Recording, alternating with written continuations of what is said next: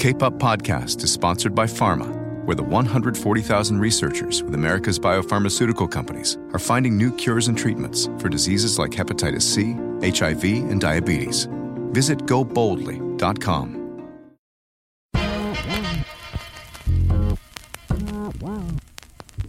Hi, I'm Jonathan Capehart, and welcome to Cape Up. Eric Holder, the former Attorney General of the United States, is now the chairman of the National Democratic Redistricting Committee. He's targeting key races around the country in the hopes of setting conditions for fairer redistricting in 2021.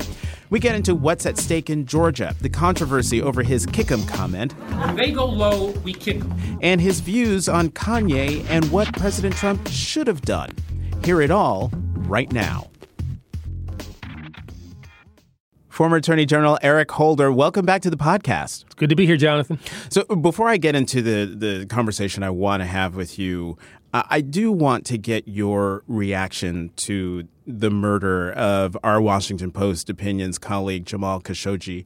Um, how damaging is the administration's um, reaction to America's standing in the world? And how damaging is it to our institutions at home? Well, I'd say that the reaction of the administration so far has been distressing. Um, to not um, come out in a more forceful way against uh, that which I think everybody could see from the beginning was uh, was a murder um, and has now been admitted to have been a, a murder. Um, we'll have to see, you know, what the investigation actually shows, who ultimately is uh, responsible, who's held responsible for it. But I think the administration's response um, has not been as fulsome as it needed to be. You know, um, Secretary Pompeo um, going over there and that photo op um, was not something that I think was uh, was appropriate. And and how damaging is it to our institutions at home that uh, an American resident who's a journalist writing for the Washington Post, one of the nation's preeminent newspapers, can go into a consulate and be murdered. Yeah, I mean it's unbelievably um, distressing. It's um, it's something that the administration needs to focus on. And you know, when the president says things like the press is the enemy of the people, when the press go when the uh, president goes to Montana and celebrates the the fact that you know, a, a sitting congressman who guess then was then a candidate, uh, body slammed and punched um, a reporter, and ultimately pled guilty um, to to doing that in, in a criminal context. Uh, that when you celebrate those kinds of things, when you say those those kinds of things, you potentially put at risk, um, you know, reporters, and you certainly put the United States on um, the wrong side of the interaction uh, of the media with uh, the regimes that they're trying to cover. So, uh, the last time you were on the podcast, you were just starting the redistricting effort. You're the chairman of the National Democratic Redistricting Committee. Now you're about to have your first test case with the midterms. You've been traveling around the country. What are you hearing on the ground? Well, I'm hearing that people are really enthused about uh, this election, um, that people are concerned about the ways in which uh, the things that they're going to have to go through in order to cast a ballot. Uh, I think people are legitimately worried that although the enthusiasm level is there, that there are going to be barriers put in place um, for people to get to the polls. We've certainly seen that in North Dakota. Uh, we have seen that as well in, in Georgia. Um, and, you know, this is consistent with what the Republicans have done over the course of the last decade with the gerrymandered power that they um, gave to themselves after 2011. They have put in place these unnecessary photo ID laws and other things that uh, have been attempts to keep people um, away from the polls. Can we talk more about uh, more about Georgia because everyone's talking about the story of the 53,000 applications that are sitting on Brian Kemp's desk um, have a hold on them, so they may or not may or may not be able to vote. And he's he's the Secretary of State of Georgia but he's also the Republican gubernatorial nominee. How is that even? How's that legal or even ethical? Well, that's like LeBron James being in a game for the Lakers and saying, I not only wear, want to wear number 23 and be a player for the Lakers, I also want to wear a referee's jersey. And I want to make sure that I call fouls um, and, make determinations about the conduct of the game while I'm still a player. So it seems to me that what uh, Secretary of State Kemp needs to do is to resign. He needs to, to step aside and let somebody else um, serve as the acting Secretary of State as long as he is a, a governor, a gubernatorial what candidate. If he, what if he doesn't do that? I mean, is there any recourse?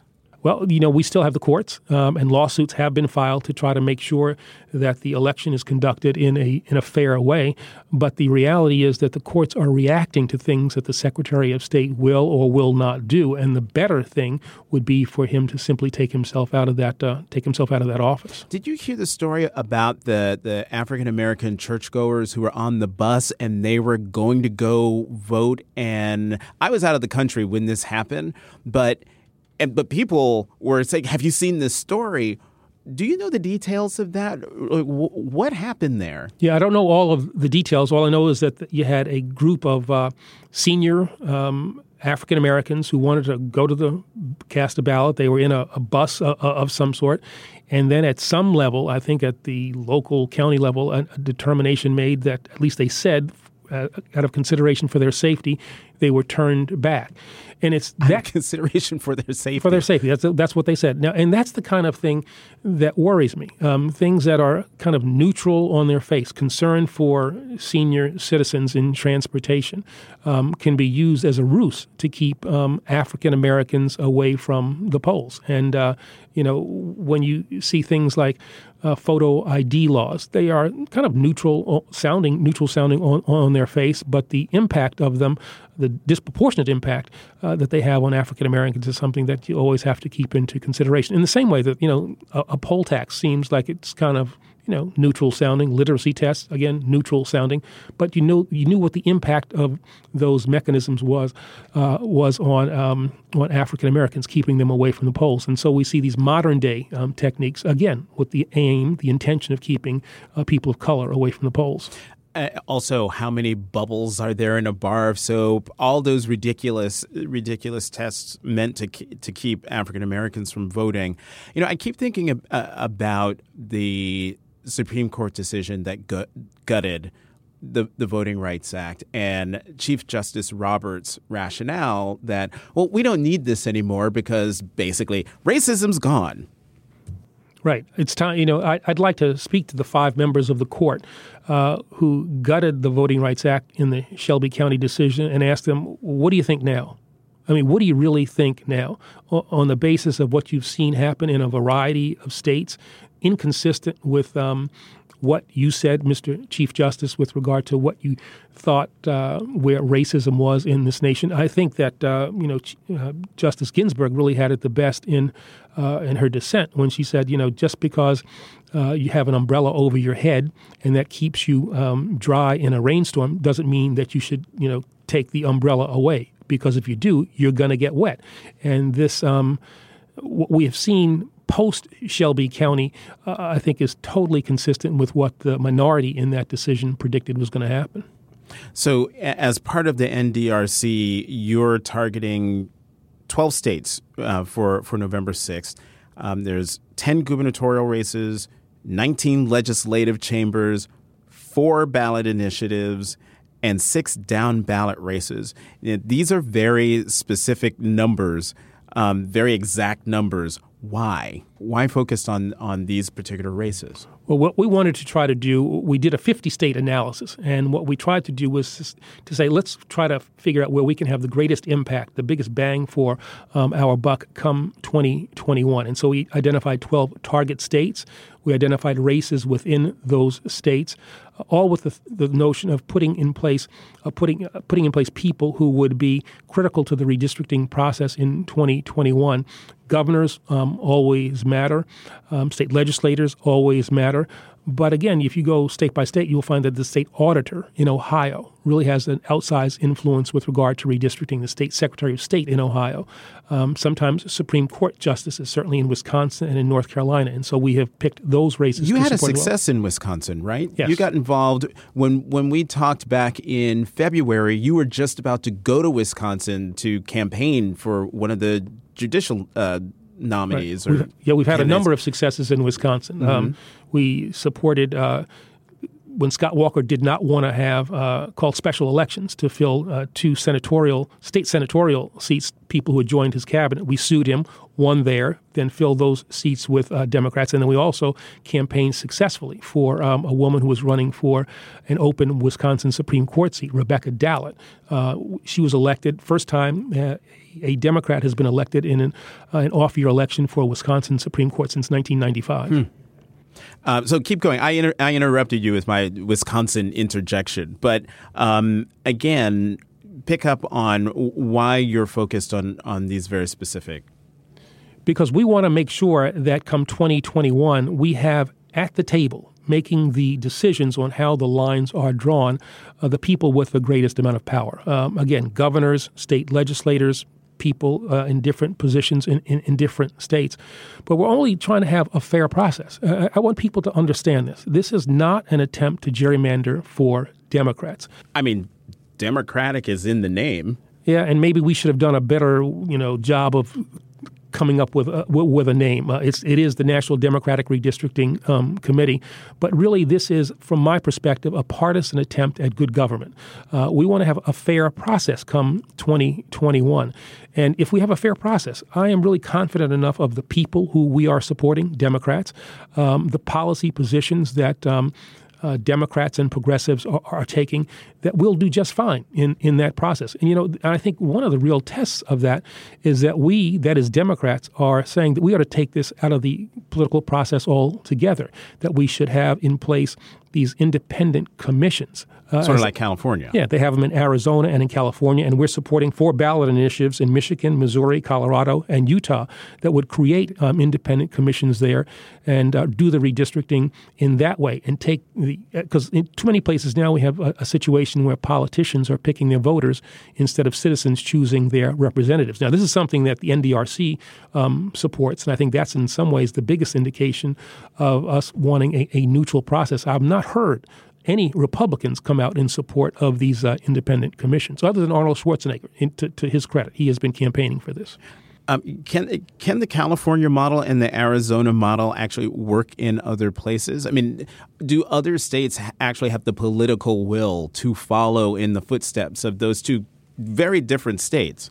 Yeah, I think they certainly can work, and the political will is certainly evidenced by the fact that uh, in, Michigan, for instance, they had to have, I don't think, 400, 500,000 um, people to uh, put the ballot and sign up to put the initiative uh, on the ballot, and they had, I don't know, overwhelming, they went well past that four or 500,000 number. So this is something that w- that the people support when they are made to understand that um, unfair redistricting has an impact on the gerrymandering has an impact on their day-to-day lives whether it has to do with um, you know uh, insane gun safety measures um, reproductive choice um, climate um, you know gerrymandering, um, voter suppression. People get excited about having uh, control put back in, in their hands and making sure that their representatives uh, reflect their desires. So we've got to talk about. You were down in Georgia. Mm-hmm. Um, you were were you down in Georgia for and for NDRC, or were you there for Stacey Abrams, the gubernatorial candidate, or both? Both. I was there for uh, NDRC in support of uh, Stacey, as well as in support of the legislative candidates who we have uh, decided to support in uh, in Georgia. And and it was there the the the the comments, the videos seen around the world where you said when when they go low, we kick them. You did say you did not mean anything inappropriate and anything uh, unlawful or or illegal, but it did just sort of take off like wild wildfire. Um, Republicans in particular saying that you were um, being uncivil. So, uh, do your critics have a point, or do you, or do you think they're desperate? No, they are they're desperate and they're trying to come up with a distraction. Um, what I said there is what I feel, which is that uh, I'm going to be tough. I'm going to be strong, and I'm going to forcefully oppose uh, any person or any organization that wants to undermine our democracy, um, and that we have to be mindful of what uh, Republicans are doing. Whether it, you look at what's going on in, in North Dakota, what's going on in, in, in Georgia, uh, and we have got to be forceful, tough in our responses to that. And so, if they decide that they want to do inappropriate things, we have to make sure that we fight them at uh, at every in every way that we possibly can. Now, and you know, and the reaction to it was something that was you know generated this kind of this this fake um, this fake outrage by Republicans. It's really kind of amazing to hear Republicans talk about we need more civility. I mean, in, really, in, our, in our in our politics. Um, so there is that.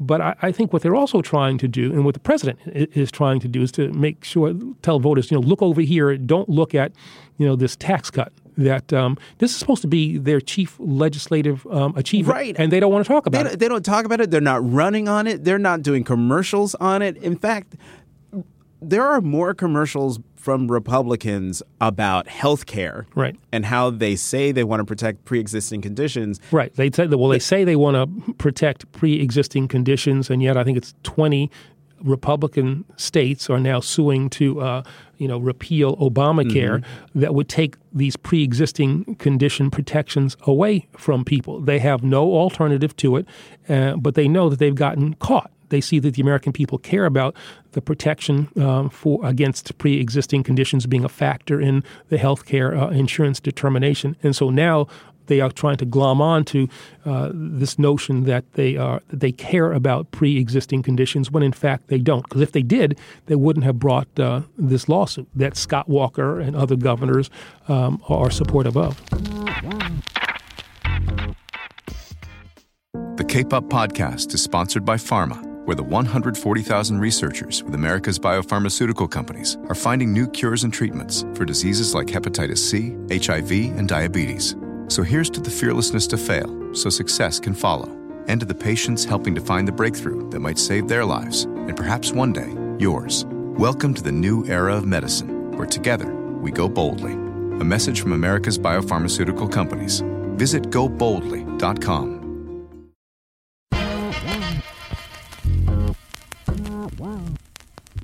Here's the thing that I'm um, that's sort of confusing to me. So we've gone through all of this craziness with um, the nomination of Justice Kavanaugh, the president's crazy incendiary tweet of the hour. And yet, the polls that are out right now show that his approval rating is up. And in fact, now it is two points higher than President Obama's approval rating was at this point in his presidency. Uh, why do you think his approval rating is going up when, just by all objective measures, you just, if you believe your lying eyes, you would think that he would still be mired in the in the 30s, if not lower? Well, you know, I with all due respect to those people who conduct polls. I remember 2016, and as far as I know, that number that you're talking about is reflected in one poll. Um, now he has seen, I think, an uptick in his popularity, I guess, over the last you know couple of weeks or so.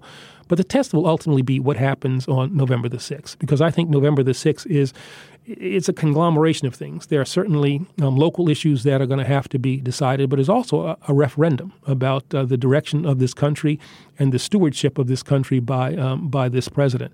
And it'll be interesting to see what we uh, how we look at the election results on November the 7th. Mm-hmm. That I think will be the, the, ultimate poll. I want to go go back to the whole fight thing because um, over the weekend I moderated a very interesting panel with Kathy Griffin, the comedian actress who got into a lot of trouble over a photograph that she had of President Trump, and Michael Avenatti, who is the lawyer of Stephanie Clifford, aka Stormy Daniels, who is all up in President Trump's face at every given moment, giving as good as he's getting. And he said at Politicon that Democrats need to be willing to fight Trump. And I'm paraphrasing here. And he said that if you don't if you don't fight him, you'll never get the chance to govern. And that sort of echoes the point you were making in Georgia, no? Yeah. I mean, we have to take on um, this president. We have to take on this Republican Party.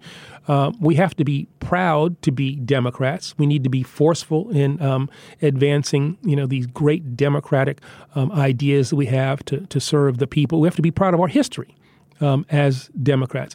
You know, Democrats were and still are and will continue to be the party of uh, the common man, the common woman. And um, you know there shouldn't be any half steps about this. this. this. is not a time for triangulation. This is a time for us to be um, strong in our defense of uh, Democratic Party principles. Um, we had the president of Common Cause um, here talking about something that I don't think most people knew was even a thing until uh, we brought it to their attention, and that's the idea of a constitutional convention that you know, conservatives in particular have been pushing on the question of a balanced budget amendment. But um, as was discussed, once you get a constitutional convention going, all hell could and most likely will break loose. You know about this. So, um, are, are we being hyperbolic here in the concern? Well, we've never had a constitutional convention. And so God only knows what could happen if one were called. But if one were called, um, that convention could essentially um, consider anything. Uh, and you know, you, you, they say they're concerned about a balanced budget amendment. They could, you know, put amendments to the Constitution that deal with every conceivable aspect of um, American American life. That's why the process up to now has always been to consider an amendment to the Constitution um, point by you know amendment by amendment, as opposed to just opening the uh, the whole process up and really uh, subjecting our Constitution to you know wholesale revision. That prospect um, scares me. Um, mm-hmm. I don't think, and is one of the reasons why I would be opposed to a constitutional convention. On the other hand, um, there are specific constitutional things I think we need to consider for instance, um, limiting the number of years that a Supreme Court justice serves. You know, we have life tenure now. I think they ought to serve maybe three senatorial terms, 18 years. Oh. Uh, unelected people serving for 30 years, that I think is too much power um, in an individual, especially when that person doesn't have to face, um, face, uh, face the voters. Um, how damaging was it that uh, Justice Kavanaugh's 45 minute uh, response to Dr. Christine Blasey Ford. How damaging was that to the Supreme Court and also the the notion of the independence of the judiciary? Yeah, I thought that uh, I thought that was extremely damaging, um, both for his. Uh, I thought his nomination and also, uh, writ large, um, the legitimacy of, of, the court. I mean, that statement that he made about you know the left wing coming after him, I guess the Clintons coming after him revealed a partisan side of a person who now sits on the United States Supreme Court. And um, that gives me concern. You want to have the court to be seen as a neutral and detached um, component of our of our government.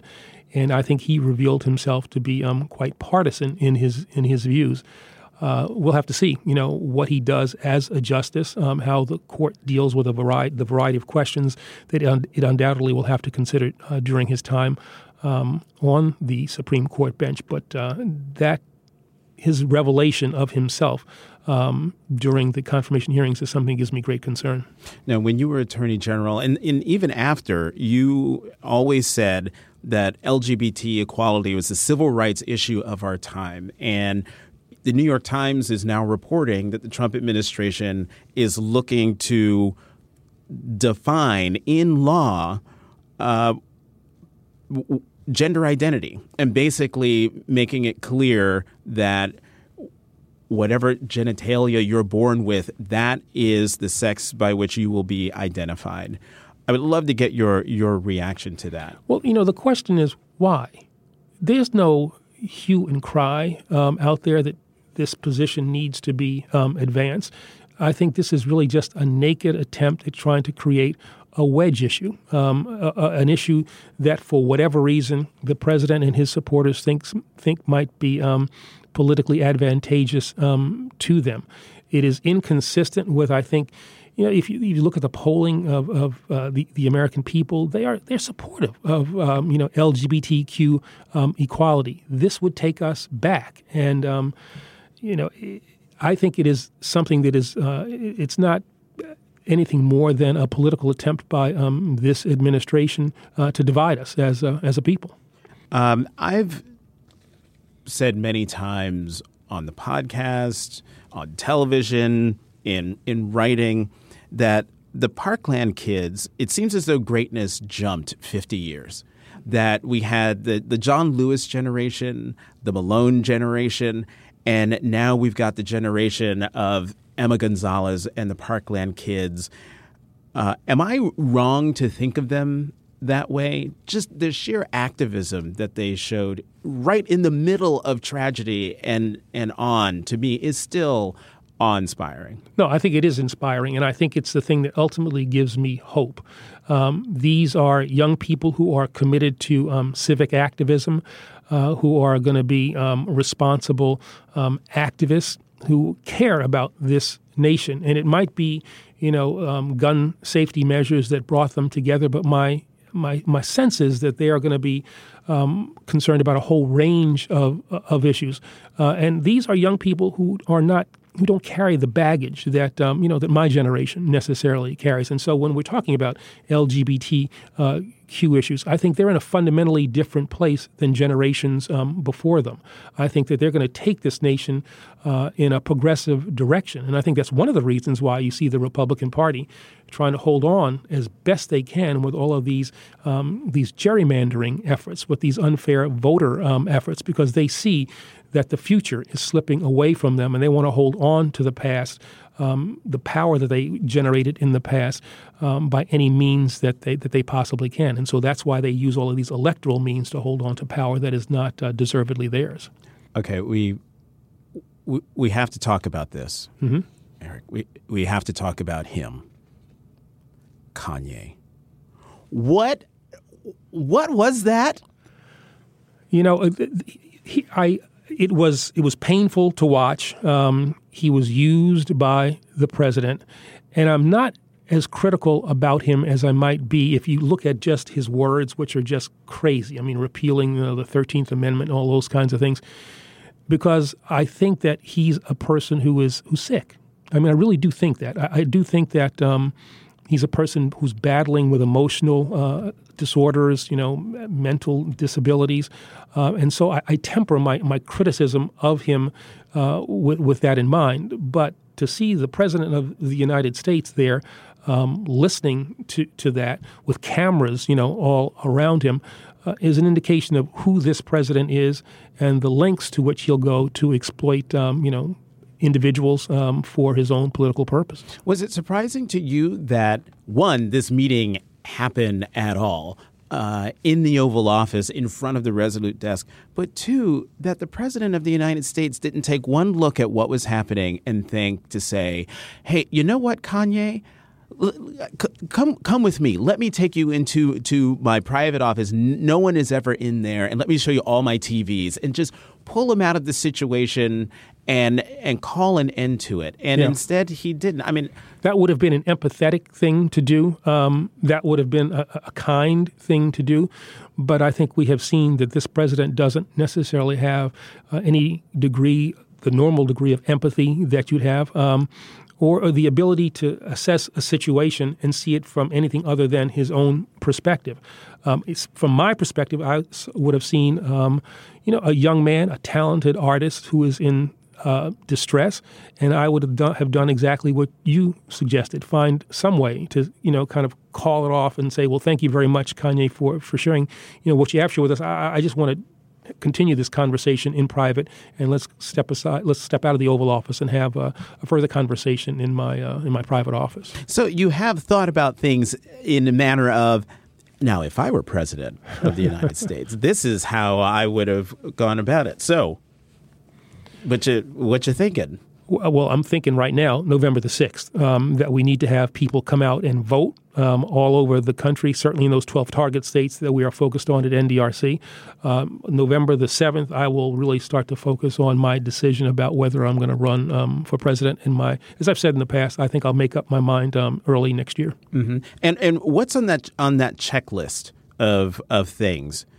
And, and, this is a serious question because this is a, a serious thing to consider. Running for president isn't just it's not some hobby that you you do for 2 years of your life and, you know, pray for the best. Right. There's serious considerations involved. So, give me the top 3 considerations. Well, certainly family considerations. I mean, this is something that um, would involve not only me, but members of my family as well. And so I need to make sure that this is something they would be supportive of. I've also got to make, uh, you know, do a self assessment and make sure that um, I feel confident that uh, were I to run, that I could offer up. Um, solutions to the problems that this nation um, has to is, is, is still confronting, um, you know, and then then make a kind of you know a, just a political determination. Do I think that I could generate the necessary support um, to win? I wouldn't. I wouldn't go into this with the thought that I simply wanted to make a statement. I would only go into this um, with the thought that I could win. And so those are the kinds of considerations that I think I'll have to go through, um, you know, after after November the 6th. So everybody get out there and vote on November the 6th. And, and one last question on this. So, um, if you were to get into into the race, you you wouldn't be afraid to to fight President Trump. Like he sends out a tweet, he attacks you on the stump. Are you gonna you gonna ignore him, or are you gonna go out there go toe to toe? You got to be strategic. Um, there are certain things that you're going to ignore, but there's a, an awful lot that you have to simply push back on. He's from Queens. I'm from Queens. He's from New York. I'm from New York. Um, I, I've dealt with guys like Donnie from Queens before. And, uh, you know, I, I, know how to handle guys like him. And so, to the extent that he would come after uh, me, you know, you wouldn't respond to everything, but there are going to be certain things that uh, he would throw at you that you would have to push back on. Um, you don't want to get down in the gutter with him at the same time. Um, you simply don't, you know, turn the other cheek. Um, somebody, you know, tries to get at you, you get back at uh, you get back at them. Eric Holder, former Attorney General of the United States and Chairman of the National Democratic Redistricting Committee. Thank you very much for coming back to the podcast. Thanks for having me, Jonathan. Always a pleasure. Thanks for listening to Cape Up. Tune in every Tuesday. You can find us on Apple Podcasts and Stitcher. And how about doing me a huge favor? Subscribe, rate, and review us. I'm Jonathan Capehart of the Washington Post. You can find me on Twitter at CapehartJ.